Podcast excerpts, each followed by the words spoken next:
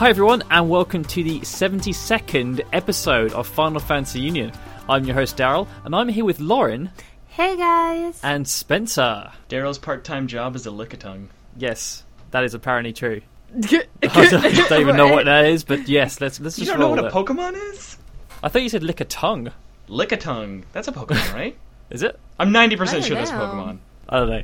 Pikachu. That's a Pokémon. Yeah. Oh, thanks, Grandma. Yeah, Spencer, you're starting to become a bit more regular around here. I know.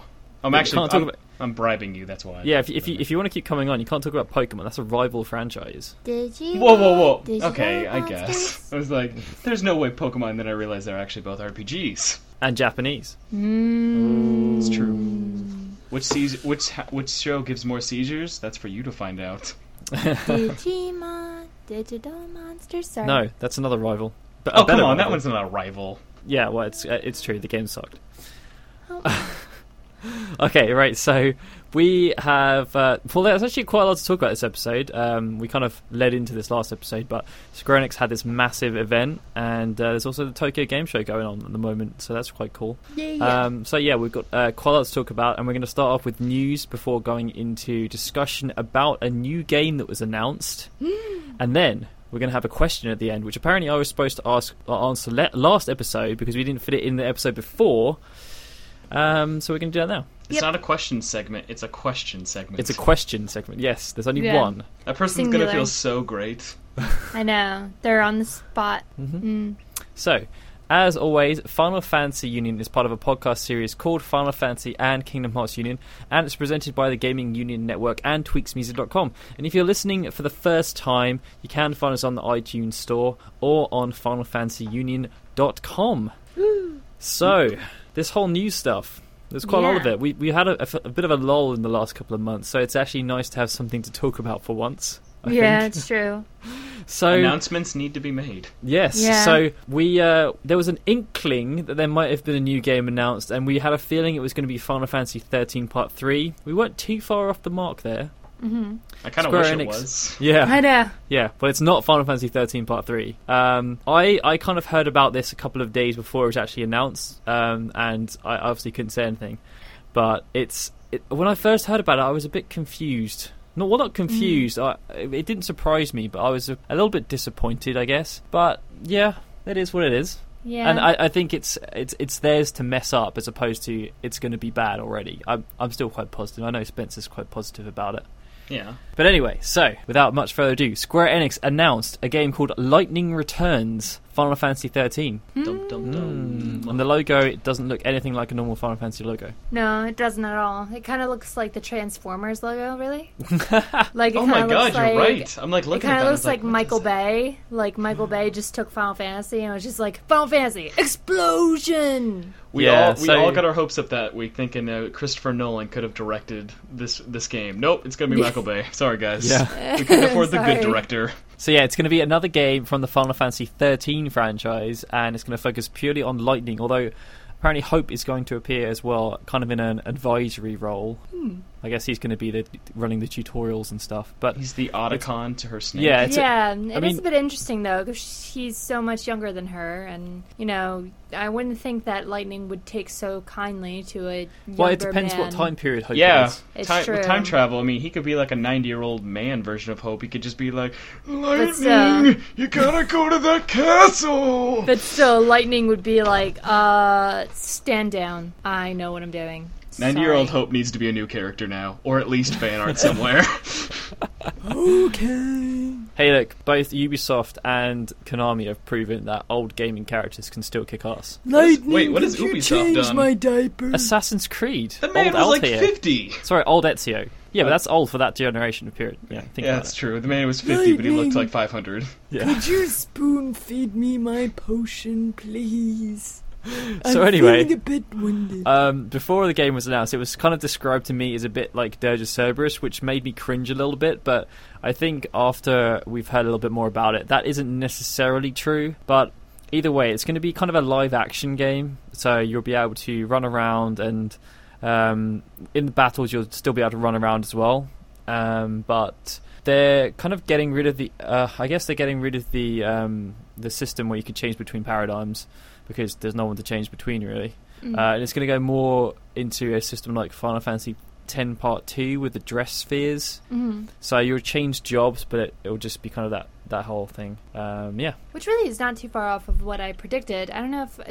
Did I predict that last episode, or we predicted that last episode? I think you might have said you were hoping... Yeah. It would go that way. Yeah, I know. Well, I'll get into my thoughts about it later, but yeah, it's interesting. I'm getting into the minds of the Square Enix people. I predicted a kart racer, so I was very disappointed and wrong. Hey, look, this is Square. There could still be kart racing in it. The newest Chocobo game. God, when's the last time we got a Chocobo game? Yeah, that's true. When's the last time we needed a Chocobo game is the big question. It's not a very profitable franchise for them, I don't think. We need a Chocobo and Moogle game. I wonder if they're going to be in this game. Chocomoogle. That'd be a great discussion thread. It's like which unnecessary spinoff is more unnecessary: Crystal Chronicles, Crystal Bearers, or Chocobo? Yeah, or Final Fantasy Fables. Well, come on, that one's already killed itself. Yeah, it's true. So, other things that we learn about the game are that it's going to have a very strong emphasis on time. So, the crux of the story is that it takes place, I think, a couple of hundred years after 13 Part 2. Well, the main timeline in 13 Part 2. Mm. And there's only 13... I don't know how this works, considering... I guess because they corrected the doomsday of Noel's future. Yes. So... Yeah, a couple of hundred years into the future of the corrected storyline. It's 200 years, actually, to be precise. That's a couple. It's like a couple hundred. Yeah, it's a couple hundred. It's 200. A couple is two. I mean, when I say, hey, man, I'll see you in a couple years, I don't mean 200 years. I'm not going to wait for you that long. Yeah, a couple hundred, 200. That's a good point. Years. Yeah. Right, anyway, so there's only 13 days left for Lightning to save the planet, or the world, or the universe. The town. Yeah, everything. Yeah. But 13 days, a giant Simpsons movie-like bubble will go over that town, and they will never be able to leave. That's actually the fate of it. So I think the town is called Novus Partus, right? Or the place where the game's set is called Novus Partus. And there's going to be little mini sections within that town. It kind of reminded me a bit of Gravity Rush and how that is set out. I imagine that you're going to start off with one location that you can visit, and then as you progress through the game, different locations will unlock and you can go to, and they'll all have slightly different themes. They kind of said that one was going to be like an art district where everything is kind of risque, and there's all like fine furniture everywhere and stuff. And in the presentation they went into this huge detail about how graphically rendered everything is going to be. Like, if you see a chair in a shop, it's actually rendered as a chair in a shop, and there's an amazing attention to detail with it. They go like Pixar crazy and everything, where the back of a cereal box has like more pixels than Final Fantasy VII did as a whole. Yeah. But yeah, the whole time thing sounds like it's going to be interesting. We'll go into this a bit later, but essentially no matter what you're doing in the game, the time is cutting down, and depending on the decisions you make and the things you do in the game, the time will either go down faster, or you'll be able to get time back. So I think that's really going to be one of the core things. Like, obviously, when you beat a boss or something like that, you're going to get time back. But if you sort of miss out on doing a side quest, I'd imagine, then time gets taken down. Or maybe they'll push things further with the branching paths, whereby if you choose the wrong decision and you lose a bit of time or something like that. Although I do find it really interesting that Square Enix has kind of taken on this new theme of just adding time into everything. It's like, oh, we have a new game coming out for this series? Oh, that's fine. We'll just add time to the equation. Kingdom Hearts 3D? Yeah, we'll just add the drop system and stress them out with time. Final Fantasy 13 Part... blah, Lightning Returns. Yeah, we'll just add time in it and it'll be fine. The kids will love it. Next up is Final Fantasy XIV. You have to pay for every 10 minutes at least $5 to keep playing. Yeah. Or else the world erases. Oh, your 10 minutes are up. Sorry. This is a ticker in the corner of the screen just counting down. Yeah. In Japanese, it actually just says sucker next to it. So the other interesting thing about this is that because the game focuses solely on Lightning, you'll be able to customize her quite a lot, and they definitely said you'll be able to customize weapons, and they showed some examples which were rather interesting. So, for example, you can steal the Behemoth weapon and just go around with that, and it looks huge. And how the weapon you pick is actually going to change how Lightning attacks and controls. And I think that's quite interesting that they kind of go into that level of detail. Yeah. Although they did specify that all of this, pretty much the entire presentation was ended out with, oh, by the way, this is all completely under discussion. None of this might actually be in the end of the game. It's like, well... Hey, well, there is one thing that is probably going to stay in. Out of all the things that are probably going to stay, I wish it would change, Lightning? is the color scheme they decided for the whole game. It wasn't it gray and white? Or is it like gray and black? Very interesting. Yeah, it's like, oh, let's get the world's most monotone colors. After 13.2, the world's most purple game ever, I think was its subtitle. Yeah, they did mention that equipping these weapons, not only will it change how lightning attacks, but it might give her special abilities. They haven't decided yet, though. No. Fingers crossed they decide to do, game design one of these days. Be nice. So... in interviews that followed, and quite a few journalists got to actually see it, but it hasn't been made available to the public yet. I guess it's like when I first saw Nier, and I'm guessing if the general public had seen that, they would have just absolutely pooed themselves because it looked absolutely terrible. But I think the public does that with Nier now, and it's out. No, they don't. Nier is an amazing game. Do not diss Nier. I know. I'm saying Nier is a very underloved game. It needs more love. Yeah. Okay. Yes. The mass populace, the ignorant populace. There we go. The uneducated. Spencer, you have answered correctly, and you will stay in your spot as podcast co-host. You'll keep your life. You'll keep your life. This week. Yeah. This week. Next week. It's a series of trial questions. Yeah. So apparently the game's about 30% complete as well, which I guess means they've been developing it for a while. Yeah. Yeah, it seems like it. So does that mean that they potentially were developing this before 13T came out? No, it means that the assets they had left over even from 13 that they didn't use in 13T is like, guys, I found this island, there's a big clock. We're finally going to get to see Lightning's house. Yeah, we're going to see Lightning's place. So yeah, there was that was pretty much the big announcement and that came out of the special event that Square Enix had. The rest of it was just kind of fan stuff that was going on. They did have. You can check out the full conference online. Square Enix actually uploaded it, which is not something they would usually do. Yes. And they put full subtitles up there. And so you can see at the end when the art director goes on stage and just says, oh, by the way, I've painted a huge painting beneath this, I guess, what was it? An oil painting. Yeah, what was it underneath? I can't even think. Like they were like, it was like a huge red cloth or something. Yeah, and he's just like, oh, but I'm not going to show it to you now. End live stream. Yeah, it's like, why do you do that? But what I find so funny is that it has, no relevance. It's an oil painting. How is that going to make the game any better? He actually painted out the final moment of Lightning Returns on that painting. Yeah, it's just if you saw it now, it would spoil the entire thing. The 30% they have done is actually the last 30% of the game. But, yeah. Square Enix, I just feel like they were being very much the trolls that they are. Yeah. Well, anyway, moving on. Spencer, do you want to... I know you're chomping at the bit to talk about this, but do you want to go ahead and talk about Final Fantasy XIV? Or as you keep calling it, 14-2. Oh, so you got my hopes up that you're going to talk about Final Fantasy Dimensions, world's best, worst game ever. All right, so recently with Gamescom and...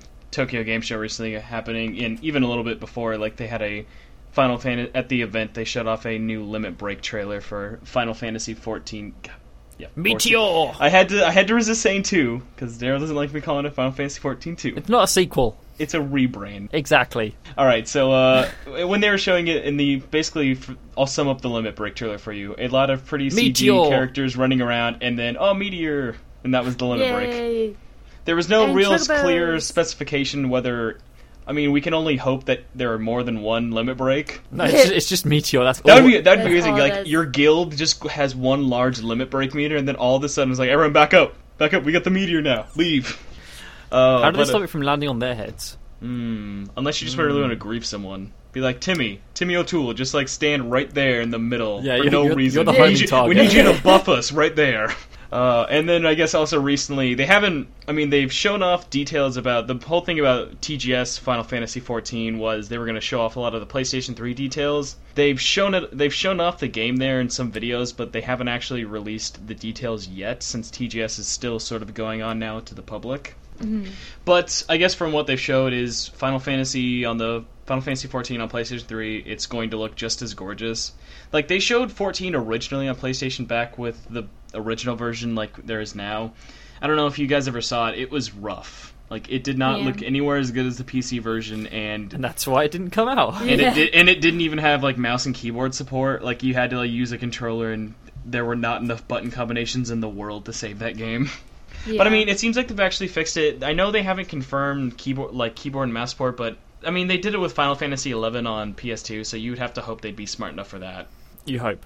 Well, I mean, you have to admit, the guy, I don't remember his name now, but the new guy who's in charge of Final Fantasy XIV, he's done a very good job of being humble about all the mistakes they've made. Yoshida or something. He's something. Guy who takes the blame. Yeah, He pretty much is, his job title is the guy people yell at. The savior of Final Fantasy XIV. He did save it by rebranding it, apparently. Yeah. That's saving it now. Yeah, and delaying the PS3 version by, like, a year or something. Oh, man, if that actually came out, though, like, you know people would be hating on the game much more. Rage! Yep. MMO fans. So yes, what else has been going on with Final Fantasy XIV?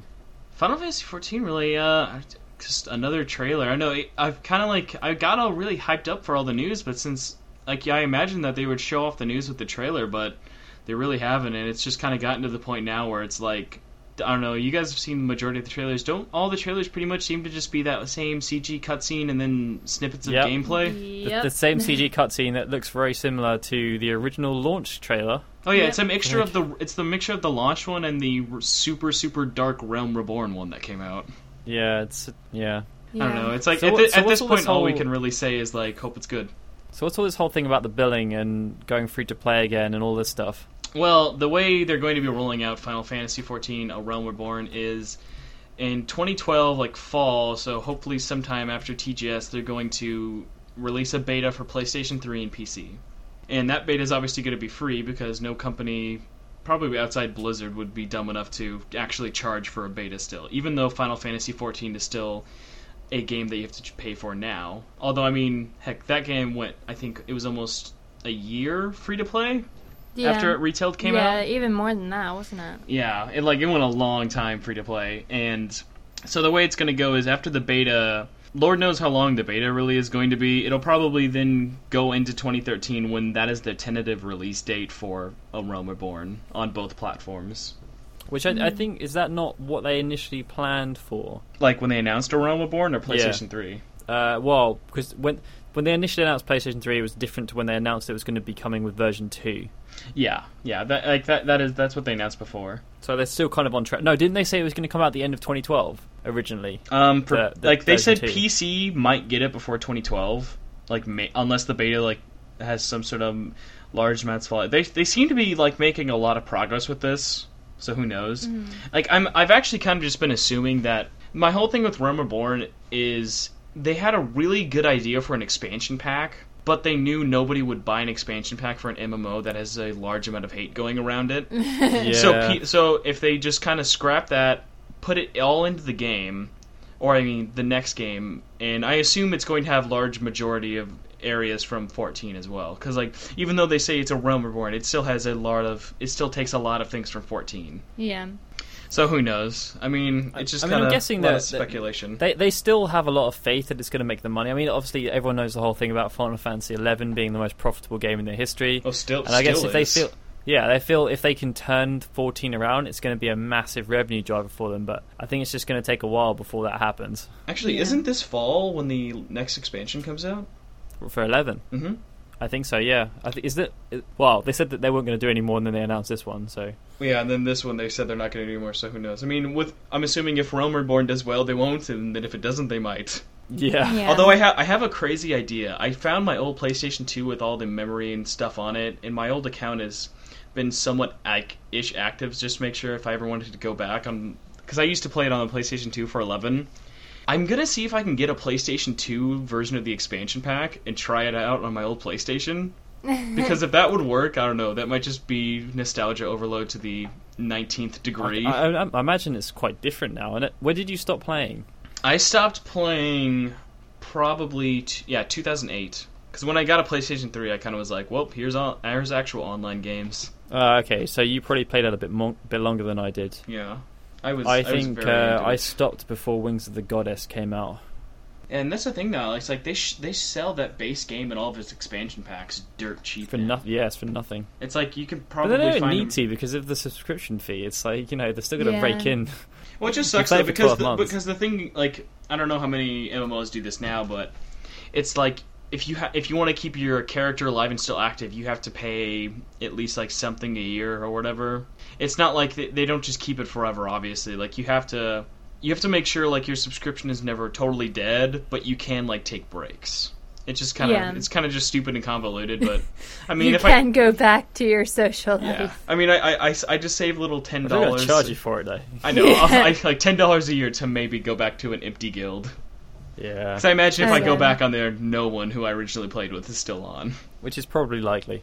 Yeah, but anyways, moving on.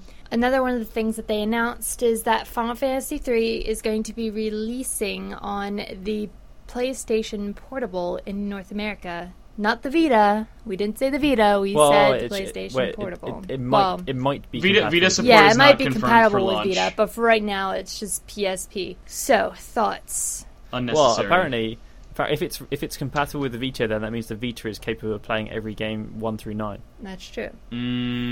Wait. Yeah, maybe. Yeah. Well, because I know when the whole PS1 thing came out, that whole dumb debacle of some games that work and some games that don't on the Vita. But I'm pretty sure most Final Fantasies do. I at least know 7, 8, and 9. Yeah. 1 and 2 have to. Come on. Well, they're on every console. That's true. I mean, all we're really missing now is, 1 and 2 are on the PSP as well. Yeah. Because didn't this, like, just come out in Japan, like, was it early September, right? Final Fantasy 3? Yes. Like, on an actual UMD. Maybe. Because I know it's either out or it's... Because I know it's either out just now or it's been out before. Because I know America got it afterwards, I guess. But it's like... This kind of just harkens really to PlayStation and Sony. The fact that we don't know before a game comes out if it's a PSP game, if it works on the Vita, is ridiculous. We don't even know how much it's going to cost yet. Yeah, I know. I don't know. 20 seems about right, don't you think? That seems pretty steep to me. Because even, like, 7 isn't that much, is it? I mean, no, 7's 10, yeah. Yeah, so how is 20 reasonable? Because it's redone and there's always the Square Enix premium. That is true. When they put games on the iPhone, it's just ridiculous. This is just me trying to be realistic. I mean, this isn't me thinking like, oh man, Final Fantasy 3 is worth 20. No, Final Fantasy 3 isn't even worth $5 in my opinion. I really don't care for that. How much is Final Fantasy 1 worth to you right now? $5 probably. Like, it depends which version though. Like, which one are we talking about? Like, I'm thinking like PSP. Like Dawn of Souls, maybe. Dawn of Souls, I'd give you like $2, maybe. We could do this with all of the Final Fantasy games. Like, how much would you pay for that game? And then like some cheap guy. How much would you pay for an original Final Fantasy VII? I paid nothing for the one I have. Oh, I got it. Well, no, I mean, how much I actually paid. Someone literally just gave me a brand new like copy back in the day of Final Fantasy VII and the strategy guide that for some reason's rare. I got both of those for free in okay-ish condition. Yeah, I guess. Ooh. I mean, yeah. So if anyone, if I ever get super poor, I can just sell those off because I think you can sell. Things might have changed a bit, but I think Final Fantasy VII was really rare. Final Fantasy VII was really rare. Yeah, I have the original first printing. I have that, and was really rare until the E3 where they announced that Final Fantasy VII is on the PlayStation Store, which brought it down like 50%. Yeah. Yeah, because there wasn't really the need to have it anymore. And then for whatever reason, the strategy guide is still rare. I never really get why strategy guides are rare. It's not a very good strategy. Well, they just stop printing them, don't they? Yeah, it's for the completionists. Yeah, I guess. Unlike games, you don't really have access to... I mean, unless somebody takes the time to, like, scan in every page of a strategy guide. And some people do. It's out there. Some people do, but it's just having that actual copy of it is just so rare. I mean, I would have loved to have had a Final Fantasy VIII strategy guide when I was going through that the first time. Oh, that would have been amazing. But yeah, you would have learned that leveling up doesn't actually help because the enemies get progressively harder too. Yeah.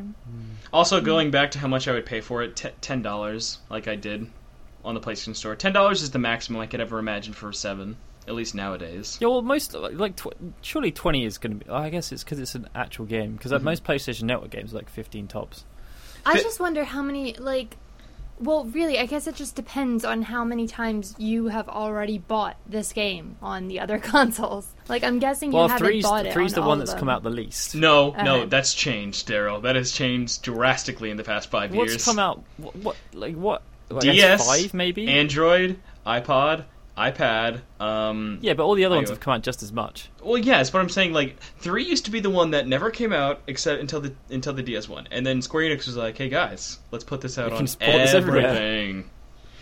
I mean, it's coming out on Ouya. That's a cool thing apparently to do. World's dumbest happens. World's dumbest name console. Ouya. Yeah. Randy Savage approves in the afterlife of the Ouya.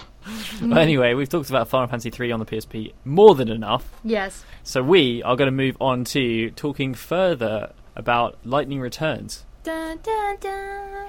Yeah, so I guess one of the main discussion points for me, and Spencer doesn't entirely agree, but I think it's a bit ridiculous that they've announced another game before we even hear anything about Versus 13. I'm just used to the. I'm just used to it, man. I've just been pushed into the ground. Well, your argument was that it's two different development teams, which it is, and technically Nomura isn't really working on anything. Well, he's apparently doing design artwork and designs for Lightning Returns, but he isn't really doing anything else, and neither his team should be unless they're working on Kingdom Hearts 3. We but wish. It seems unlikely to me now that considering they've given Lightning Returns a provisional release of 2013, that we're going to see Versus 13 next year as well. Unless they need to keep their numbers up. Daryl, the only way that's going to happen is if Versus 13 ends up becoming a downloadable game. I don't understand why they need to do this now. Why can't they just let Final Fantasy 13-2 simmer a few years? I think it's also really risky, because I think the only way that they're going to make money off is if they really pump this out quite quickly.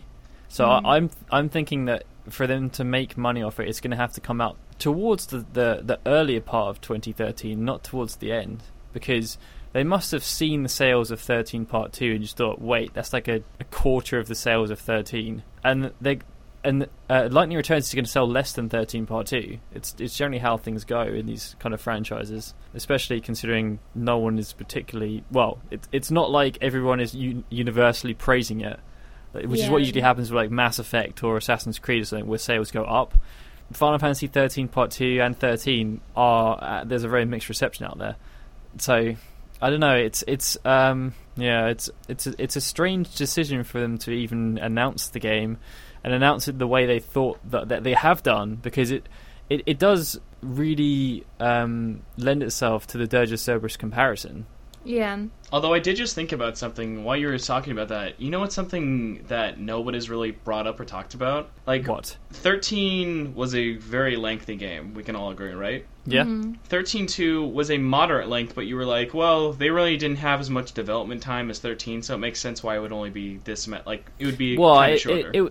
In terms of the actual story, it was shorter, but they had more... Because the thing about 13 was it had a long core story, but there wasn't really much to do afterwards. Yeah. Whereas I think 13 Part 2, they said, well, we'll make the story a bit shorter, but we're going to make it so that there's a lot more to do after. Yeah, and there's a lot of options, but it's like those options aren't like super vast and out there, like super original content. It's just different variations. I see what you mean. But it's like, if they kind of rush themselves with Lightning Returns and be like, what would people think about a really, really good and focused linear Final Fantasy game that's like 15 hours long? Well, since this is going to be essentially an action RPG, 10 to 15 hours is pretty much standard length. I think that's more on the long side.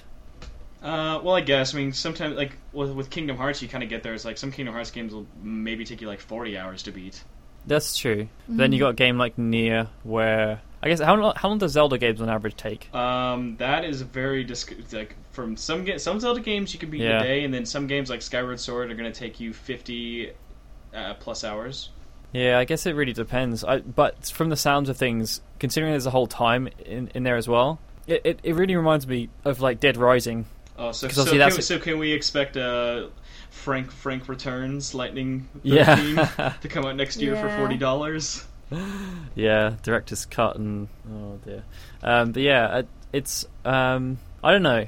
I really don't know. I mean, if you think about it, taking 2 years to develop a game, which is the amount of time it effectively took them to make 13 Part 2, is a normal period of time for development. It's like most of the Western companies can do it in less than that now, so I don't really think that that's an excuse. And Lightning Returns, I guess if they have a development time of a year and a half, that would probably be okay. I don't know, it's a bit of a weird one, because even if it's going to have less development time again if it's coming out next year, because we're in September already. Yeah. It's puzzling. Yeah, I don't know. Like, I'm totally with you in that, like, I think it's really... I really don't know what Square Enix's motives are with regards to what they're releasing. I mean, I think it's pretty ridiculous. I think it's... they're digging themselves into a deeper hole and constantly making themselves more and more and more of a joke in the gamer community, and this is just the nail on the coffin. I mean, granted, I am a bit interested in what is going to happen with Lightning Returns, it's fine, but the point of it, like, the whole thing about it is just the fact that they've announced Final Fantasy Versus XIII so long ago, have said so many things about it, have promised so many times that it would come out this year, that it would come out next year, that it would be this, that it would be that, and the fact that it still isn't out yet and that they keep wasting their time on Lightning Returns is just disgusting. Well, we almost haven't heard anything about Versus 2 in almost 2 years. Hey, yeah, they had a hell of a weekly meeting. Made some guy LOL, I heard. Yeah. Yeah, and you know, we can take their word for it. It's going to be amazing, but that's no, we can't really at this point. Not anymore. And at this point, if Final Fantasy Versus 13 isn't like the perfect game, it's going to be a joke. They might as well just stop production on it. I do worry a little bit about it, but then it's not necessarily a new thing for Square Enix. I think that the difference is that Square Enix, in terms of historical value, they used to be known for making really top-notch JRPGs. That was their thing. Mm-hmm. Everyone knew that if they made a game outside of that, it was generally not the best. Or I mean, you've got like, yeah, I mean, well, that's still, I mean, like different genre games. So like, you know, take Dirge of Cerberus. You've got like Ergies, Bushido Blade, those kind of games that they made, which were of questionable quality. I keep thinking about Snowboard Kids for some reason. Must be Final Fantasy VII. I don't know why. Yeah, well, that was a separate game as well. It was released on mobile phones. But at least those games were like so few and far in between,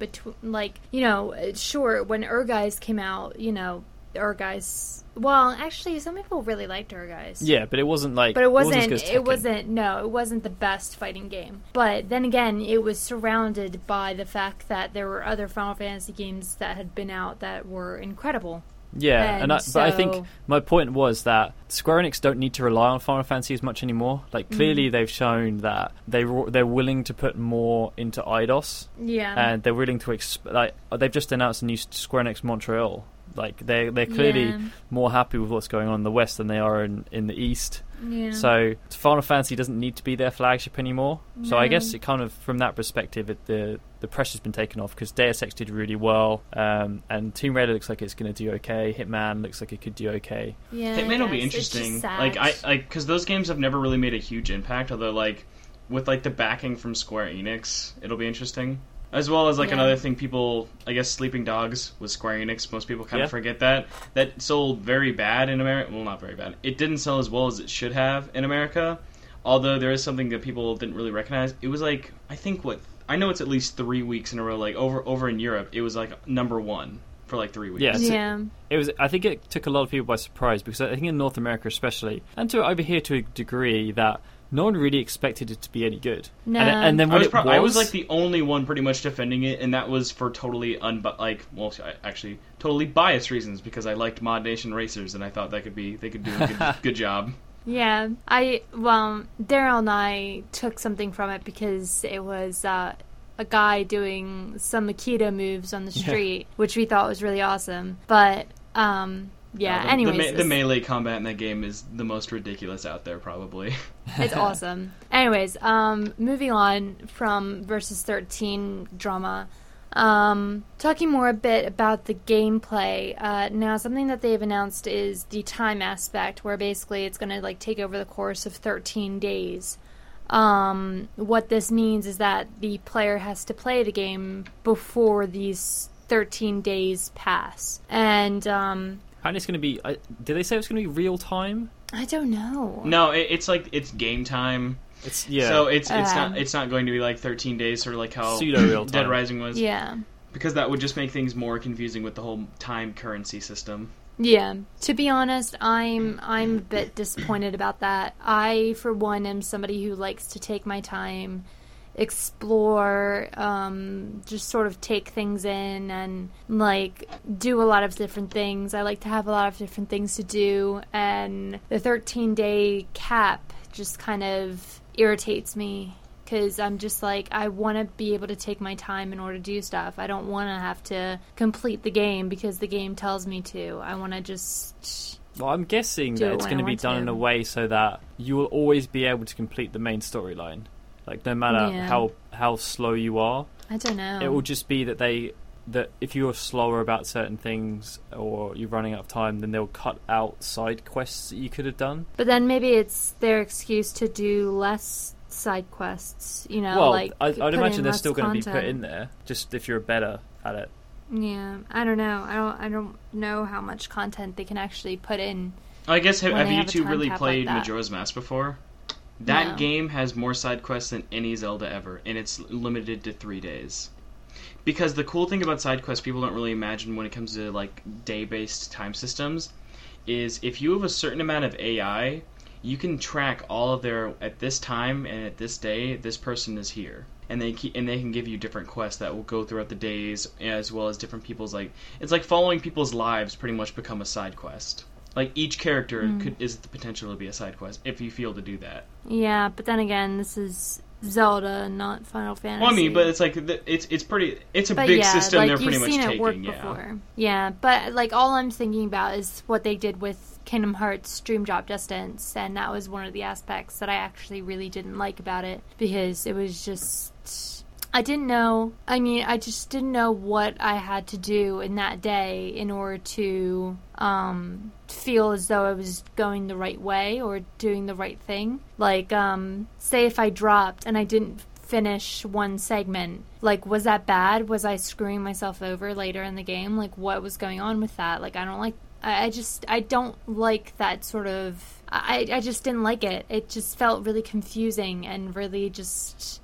odd to me, and I'm kind of hoping that Square Enix doesn't, like, run off with this whole time element and keep putting it in all their games, because I don't like it. I honestly can do without it in a Final Fantasy game. It'll be interesting to know why the world is ending as well. It's another world ends with you tie-in. I could see him trying to pull that out of their butts, like something crazy. Oh, yeah, they're just got a few cameos in there. Yeah.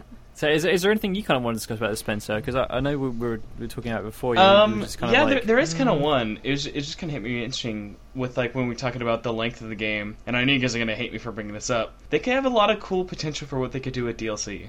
Mm. Oh, well, you already know they're going to do it now. Well, yes. I mean, they obviously haven't confirmed anything official. But it's like, when you think about it, they could have a lot of, like, different segments, or, like... Well, I know you guys hate story-based DLC, but there is a good way to do story DLC. They just haven't done it yet. There's also the potential for multiplayer, because that was something that Dirge of Cerberus had, but it was Japan only. Yes. Believe me, you don't... Like, it is technically on the American version. It's just kind of locked out, and it's locked out for a reason. It's total shite. Yeah, but I'm saying, like, you know, there is the potential to do something with that if they wanted to, because they did say that... After 13, every game they produce is going to have multiplayer in it in some way, or online functionality. I think when they say that, they mainly mean, like, how 13.2 had online with Facebook and Twitter. Yeah, well, you don't know. I mean... It's going to be different for every game. I hope that's the extent they keep it to, because the way, from what I've been told, how that game's going to play, that seems like a total mess of an online... Like, I just imagine Ninja Gaiden 3's clunky-ass online with people trying to hit each other. Just action games are really hard to land multiplayer wise, unless it's just a real clear focus. It's like when I've been watching God of War Ascension multiplayer videos. Like, I love God of War, but man, when I look at those multiplayer, it just looks weird. It's like it looks like three different players from God of War are playing a single player mission and doing a really weird thing right there. The only game where I think, like, it actually really works is probably Demon's Souls. Oh yeah, because it's all because it's, like, asymmetrical and, like, not in your face. No, and it's, like, really helpful, too, because, like, when you're going up against the Fire Lurker and you're just like, I can't get past him, you want someone else to be able to help you. Like, Daryl helped me the first time I went up against the Fire Lurker. Wait, like, you guys actually played a game together? Yeah. How do you get that lucky? Like, how do you... You can put down, well... I mean, I know you can, like, put down the little, like, markers, and that's how people join your game. Put down the stone. Daryl just found me, we were just talking on Skype, and he found me in the game. I just told him when I put down the stone, and then he would come and find me. See, I never had any luck with that, because people would always, like, join randomly. Like, I have never been able to play Dark Souls with a friend. Like, we tried so many times, but it just basically ended up becoming, like, we're never going to get this to work, are we? I think the thing about it is that, like, when we were playing Demon's Souls, we were playing it when nobody else was playing it. Like, it was near the end of... Near the end of when it was still online, because now it's not online. It's completely offline. Atlus has pushed it back twice, and now for the immediate future, they're going to keep servers online. Yeah, oh, really? They kept them. Okay, never mind then. Come on, you know Atlus loves their fans. They wanted to seek because they were so... But is that everywhere? Is that Europe as well? Europe is... controlled by Namco, so I don't know. Although Namco, I probably would have heard something about it, so for the time being, I'll say it's still online, probably. Well, that's pretty cool. But anyways, so yeah, so that sort of thing is fine. Whether or not they can do that for Lightning Returns, I don't know, but that would be an interesting thing. I also kind of wonder that as well, like, what's the difficulty going to be with Lightning Returns? Is it going to be something that's ridiculously hard, or, like... Probably not. No games are ridiculously hard anymore. No, Dark Souls. Except for Demon's Souls. Yeah, well, like, we just talked about one of the hardest games. Yeah, they're so good. This is Square Enix, come on. I know. They even put an easy mode in. They've made a hard game at some point, I'm pretty sure. Bushido Blade. That's just hard to look at. No, that's hard. It's hard to win correctly. It's not hard to win. You just chop the guy's legs off. Well, you can make Final Fantasy hard for yourself if you don't grind. It's true. People challenges. That's just being mean to yourself. Yeah. So we're going to move on now because we're going to answer that question that I said we were going to answer. Yes, we are. Okay. So. All right. Hopefully this is the right question. Yeah. Although it says I'm saying it. Yeah. I'm asking it. So let me ask. All right. Yeah. Yeah. I'm going to take it. Let her say it. That way, if it's wrong, it's all her. Ah. Yes, good call. My god. Okay, now I feel self-conscious. Cool. But the homemade from the forums asked, which one of the Final Fantasies do you think has the best romance, and how important do you think romance is to a Final Fantasy game? I think the one that had the best romance was Final Fantasy VIII. Or 10. Actually, no. I'm going to say 10. Yeah, I'm going to say 10. Why is that? Just because of the connection between Tidus and Yuna and how it kind of grew over time. Like, it wasn't intentional. Whereas I think in 8 it was, because Renoa was just like, you're mine. Get over here, big boy. Yeah. With 10, it very much just grew because they started spending time together, and really Tidus just wanted to protect her. Like, and his love kind of grew from that. And then, obviously, how it ended up. We're pretending that 10 Part 2 didn't happen here. But how it ended up at the end of 10. I think just that kind of... Because it was a happy ending, but it wasn't a happy ending. Whereas 8 had, like, a really happy ending. Yeah. I'm actually... Like, 10... Well, depending on how you interpreted it. Well, I'm kind of, like, surprised, like, you said that. Well, I guess no, because it was Lauren. Because remember we were talking about how you really didn't like at the end of... And the American one, how she's like, I love you... Yeah, I liked how in the Japanese version she says thank you. It's just much more respectful. But anyway, ignoring that. The fact that he just does disappear is pretty harsh. Yeah. Like all men in my life. Yeah. What about you guys? What do you think was the best romance in a Final Fantasy game? Lauren, you go first. Mine's going to be really out there. Oh gosh. Okay. Well, it's hard because, like, I mean, a lot of the times I kind of get really critical of romances in games, mainly because a lot of it is either, like, really tacky or just not put together nicely. They don't write it correctly. They they sort of put in cliche lines, and it's just kind of spoon-fed to you and all that sort of stuff. I do like Final Fantasy VIII's romance, but that was more of a love game anyway, because it was all about two people finding each other and falling in love and all that stuff. And it wasn't even just them either. It was very much about love. And but my favorite romance, and you guys are going to laugh at me, but it's Beatrix and Steiner in Final Fantasy IX. Just because it's so sweet. Oh, it is sweet. I think Final Fantasy IX, aside from Dagger and Zidane, had some of the best side romance stories of any Final Fantasy. Freya and Sir Fratley.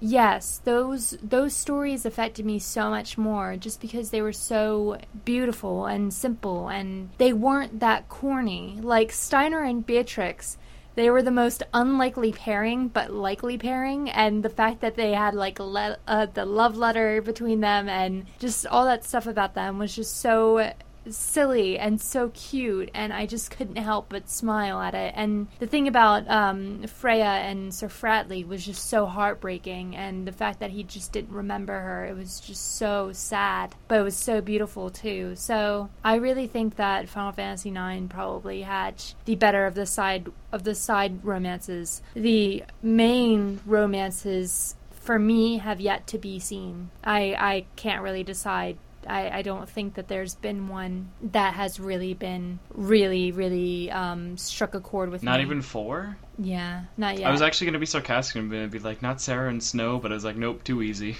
That is the definition of throwing love at a wall and hoping it sticks. Yeah. But anyways, what do you think, Spencer? All right, so this is like main... He's going to say Snow and Sarah. Oh, damn, you got me. No, so this is just main series Final Fantasy game, right?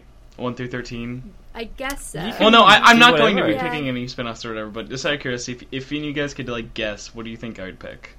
Because I have a feeling you guys probably won't guess it. It's pretty out there. Are you going to say something? Crystal Chronicles? No, it's a main series like 1 through 13. Ooh. Are you going to choose Fran and what's his name? No, it's not 12. Daryl. Fran and Bolthair. No. Fran Botha. No, the game actually, which has the best love story in my opinion, is Final Fantasy XI. Why am I picking that, you may ask? Is there a story in that game, you may ask? Kind of, it's whatever. No, the reason I think about that is the moment I heard that question, I immediately got reminded of one of my best guild friends and actual real life friend, because I've met him before. Marriage, yes. He actually he met his now fiancée of like, good God, how long ago did they meet? Like they met probably like 9 years ago. It was like a good year into when the first game came out. And I was there like when he randomly like ran into this girl who like we were trying to like recruit members for our guild at the time, but we were pretty much like begging anybody to join us. And he ended up my friend ended up meeting this one girl. And just the two of them just in it. You could pretty much, whenever they were on and like in the guild talking, you could pretty much, if you attended guild like hangouts and whatnot every day, you could slowly tell like both of them were like falling in love with each other. It was like so like a little stereotypical and stuff, but it was like they like ended up talking a lot, ended up slowly meeting and then hanging out, going to see each other on the weekends and whatnot, and to eventually moving in together. And now he like proposed to her like 3 months ago. It was actually really cool because he proposed to her while playing Final Fantasy XIV, which seemed pretty. The way he did it was, He made a guild that was like, "Will you marry me?" And he like invited her to like join the guild, and they were playing one of the nights. Because like the way they had it like set up is like they like have like two computers set up to each other. So yeah, that's my favorite like love story in Final Fantasy games, which. If anyone's like, there's no rule, that's not canon. It's no rules. I was like, all right, fine, 10, because I'm a sucker for love. And then since Daryl I said 10, it would be 4, because I love 4. It seems to be happening a lot more and more, like just people meeting in video games, and it's really lovely. It is lovely. Well, MMOs, you spend a lot of time with people. Yeah. Even when you don't want to. It's really nice. Yeah. There's that one guy. So the second part of this question was about how important do we think romance is in Final Fantasy? And I think... if you think about it, it's I guess it's semi-important. Like, there's generally some kind of love story in the games, but it doesn't have to be there. No. I mean, and in some instances, with, like in 13's case, with Sarah and Snow, it feels kind of forced. Yeah. It could just... I I think that romance, sometimes it's become a bit too cliche in Final Fantasy games, and really all they really need is like friendship love or brother and sister love. Like, I think there's not enough of that anymore, of just people like kind of platonically loving each other, or just like caring about each other. Yeah, I think with especially the recent Final Fantasy games, the older ones kind of had that to a degree, because it always felt like it was just, you were a bad, especially like 7, 8, 6, 9 and 10 with like relationships with your friends. And 6, yeah. But although 6 there was a ton of characters, so it was slightly harder. But I was more talking about like it was a close group of people.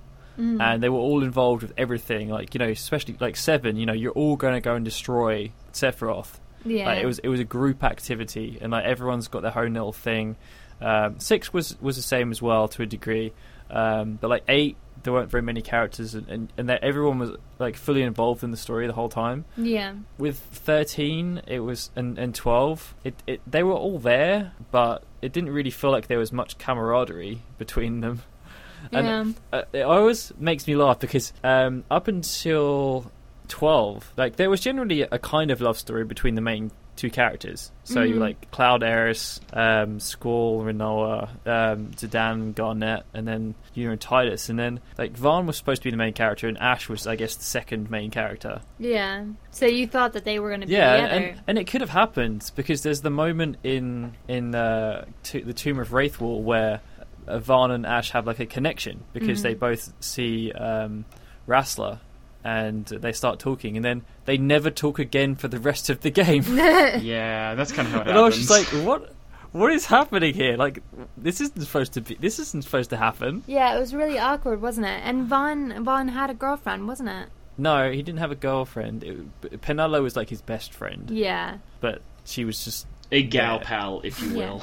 Yes. Gal pal, sex buddy. Whoa, we just went from gal pal to sex buddy. Those are two totally different titles. That would be Final Fantasy XII. 2. Part Electric Boogaloo. Yes. Yeah. And I mean, when you got to 13, Lightning is like, there's no way she's got time for a man in her life. I'm my own man. Exactly. It's her gun. So it's a bit of a weird one, and I think it's commonly accepted that 12 and 13 stories weren't the greatest. Yeah. And it might be the reason why. The fact that there wasn't the whole like camaraderie, but B, there wasn't any glue holding them together. It just felt like they were literally they were forced together, and they had to put up with it. And then once it's over, that's it. It's done. We never have to speak to each other again. Thank God. But you know what? You say that, but then I guess. Yeah. You're slowly seeing where he came from now. Because we're saying, like, is romance really important to a Final Fantasy game? And you think about it, and, like, Final Fantasy VII, although it had sort of a blossoming thing between Cloud and Aeris, but she dies so early in the game that there is no romance. Yeah, and there's the whole Zack and Aeris thing as well. It's like a three-way love triangle, and Tifa's desperately trying to get in on that. Oh, yeah. Look at me! I've got boobs! Exactly. These are for you! You could have this! I think that was the in some ways the beauty of Final Fantasy VII, because everyone knew that Cloud was kind of getting soft on Aeris, and if she hadn't have died, the connection would have grown. Yeah. And then after that, with the other properties that came out, like, you know, Advent Children and stuff like that, it was kind of more emphasised. But then it's still that whole question mark, because in Advent Children she saves his life, and then she's there like cuddling Zack. And it's like, how is Cloud supposed to feel about that? I feel like Crisis Core's subtitle should have just been Final Fantasy VII, cheating on your best friend. Yeah. But he is Zack. I know. That's his justification. Then that just sounds so gross. Yeah, well, it's a bit of a weird one. Then it's even worse from Aeris' perspective, because she's like... She's a hoe. Yeah, she's like, oh, yeah, my boyfriend isn't Kirby. You really remind me of him. You know what? Let's do it. Yeah, hey guys, just curious. I think I know why you guys like Final Fantasy VII so much. Where were these sex scenes you guys have been making up? Because I don't remember these at all. Oh! Interrupted by fireworks. By flowers. They're just flowers covering all of it. Yep. Why are they wrestling there? I don't know, but they really seem to be getting at it. Oh, what's his name? What's his name from the Honeybee? Mucky. Mucky's gonna massage you. Oh man. Anyway, so hopefully we answered your question satisfactorily. But we satisfy you. Yes. Yeah, we satisfy you. with our muckiness. Hopefully when Final Fantasy 15 comes around, they'll actually have a decent cast again. Well, not that Final Fantasy 13 wasn't a decent cast, but a decent cast that works together and feels like a cast as opposed to six individuals. I think they really need somebody to just come in and make it natural. Daryl, you have no idea how hypocritical you just sounded by saying when Final Fantasy 15 gets announced after your whole point with Lightning Returns is where's Versus 13? We don't need a third party in this. By this point, I'm just writing Versus 13 off. Yeah, it's true. It's not happening. No, it's not happening anymore. Sorry, it's actually just going to be a PSP port. We're announcing it right now. And we're telling Square Enix it's not happening. Yeah, just forget about it. Like, really, you might as well. Throw a party. Just accept that it's over. Everyone just get together, get your Final Fantasy friends, throw a little this game never came out party. Let's have a kiki. Yeah, we should make a petition online. Oh my god, yes. Just listen to Scissor Sisters. It's over. Just listen to Let's Have a Kiki while thinking about how that game was going to be awesome. Mm-hmm. Lock the doors. That is the definition of Kiki now. It all makes so much sense. It's all about Final Fantasy.